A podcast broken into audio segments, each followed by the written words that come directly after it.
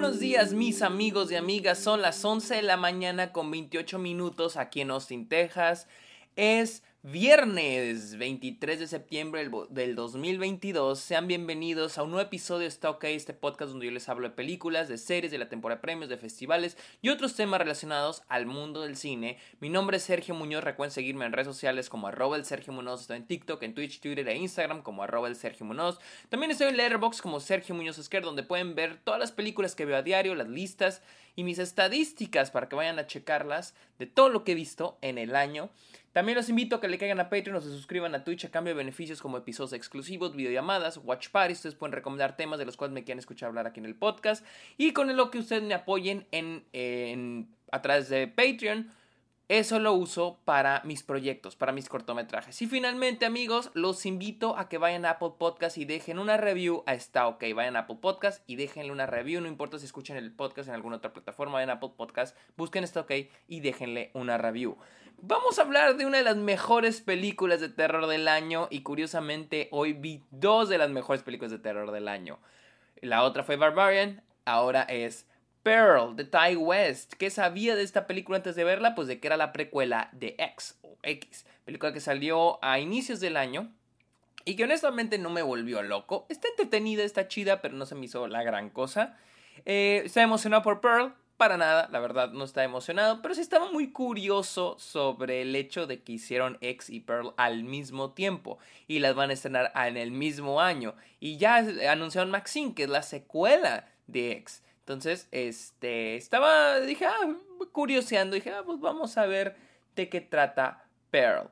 Pearl técnicamente es el backstory de Pearl, el personaje que aparece en, en X, que es la viejita.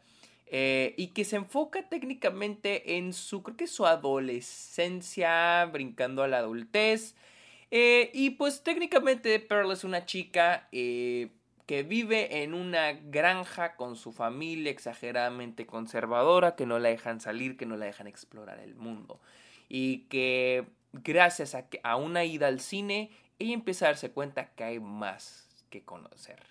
Eh, le voy a hacer la verdad, me gustó mucho más que X. De hecho, hay un plot, hay un plot en esta película, hay una historia. Y pues se trata de Pearl explorando, o sea, de descubriéndose a sí misma en parte sexual, pero también pues salir un poco de su jaulita, ¿no? En la que lo tienen sus, sus, padres. Y algo muy interesante es que la película se me hace una película muy bien escrita. Tiene una muy buena, tiene una muy buena fluidez entre escenas. Cada escena aporta algo a la trama. Siento que es una película bien escrita. Y vamos a ir viendo el desarrollo de Pearl. Y Pearl es un personaje que quiere cumplir su sueño, ya quiere ser una bailarina, quiere salir en películas como las bailarinas de aquella entonces, de aquel entonces en los años, creo que esta película está ambientada en los en la primera década de la en los 1910, segunda década de la del siglo pasado o 1920, 1910 creo que está ambientada. Em, y les digo, es ese personaje que quiere cumplir su sueño.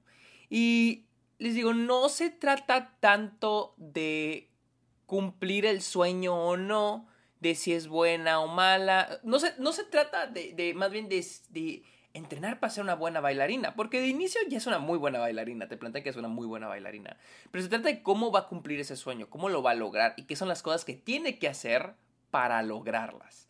Y claro que sí, pues muchas de estas cosas involucran liberarse, librarse de su familia, salir de esa casa. Y me gusta mucho el desarrollo que tiene el personaje. Porque hay ciertos personajes que a mí me causan conflicto en su desarrollo que de inicio ya están loquitos. Que de inicio se ve que tienen un problema mental. En el caso de Pearl, pues ya lo vemos. De, inicio sabemos que Pearl es una chica con problemas mentales, podríamos decir. Eh, vamos a evitar la palabra loco aquí en este podcast. Eh, sabemos que Pearl ya es una chica con problemas mentales. Pero lo que va a ir desarrollándose en ella es el cómo va a zafarse de su familia y el cómo va a descubrir el mundo, lo que ella es capaz de hacer. Eh, y eso es lo que me gusta mucho. les digo, es una película muy bien escrita.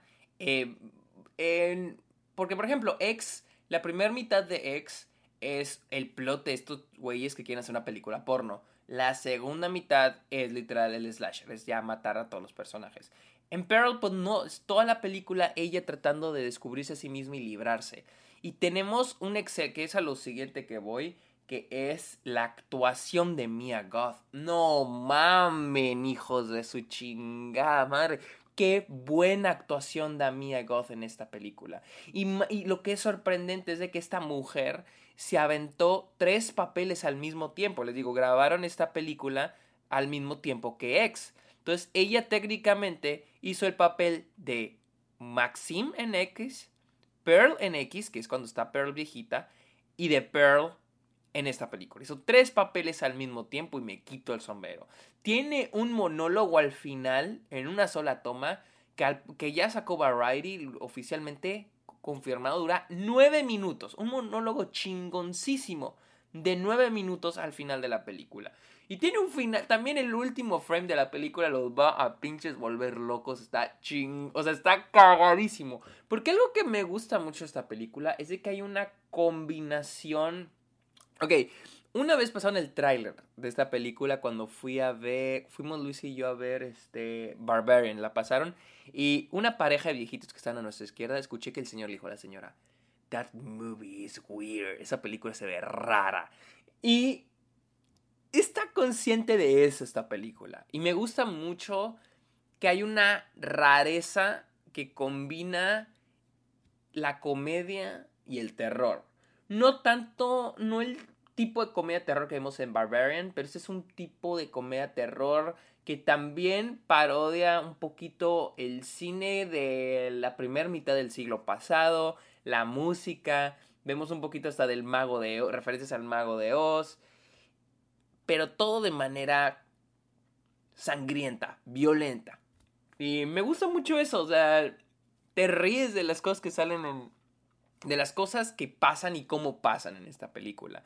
Este, les digo, las transiciones, los títulos, la música, todo es una todo es un homenaje al, al, al cine de inicios del siglo pasado. Y más el cine que estaba bajo... Ay, ¿cómo se llama? Bajo el código Hayes. Para los que no sepan cuál es el código Hayes, el código Hayes era una lista de guías impuestas por la misma industria entre 1934 y 1968 que pues indican que las películas no podían tener, bueno, muchísimas cosas, no podían tener violencia gráfica, no pueden tener nada sexual, ni siquiera conversaciones sexuales, no pueden tener violaciones, no pueden... Un chingo de cosas. De hecho, si ven la lista de reglas, van a... hay unas que, son ridículas. O sea, había... No podía haber eh, este, relaciones interraciales, no puedas hacer burla de la iglesia, ese tipo de cosas, ¿no? Entonces es muy chistoso que esta película es una yuxtaposición es de, de ese tipo de cine, pero con toda la violencia, todo lo sexual de Pearl. Entonces, eh, siento que es una gran manera de demostrarlo.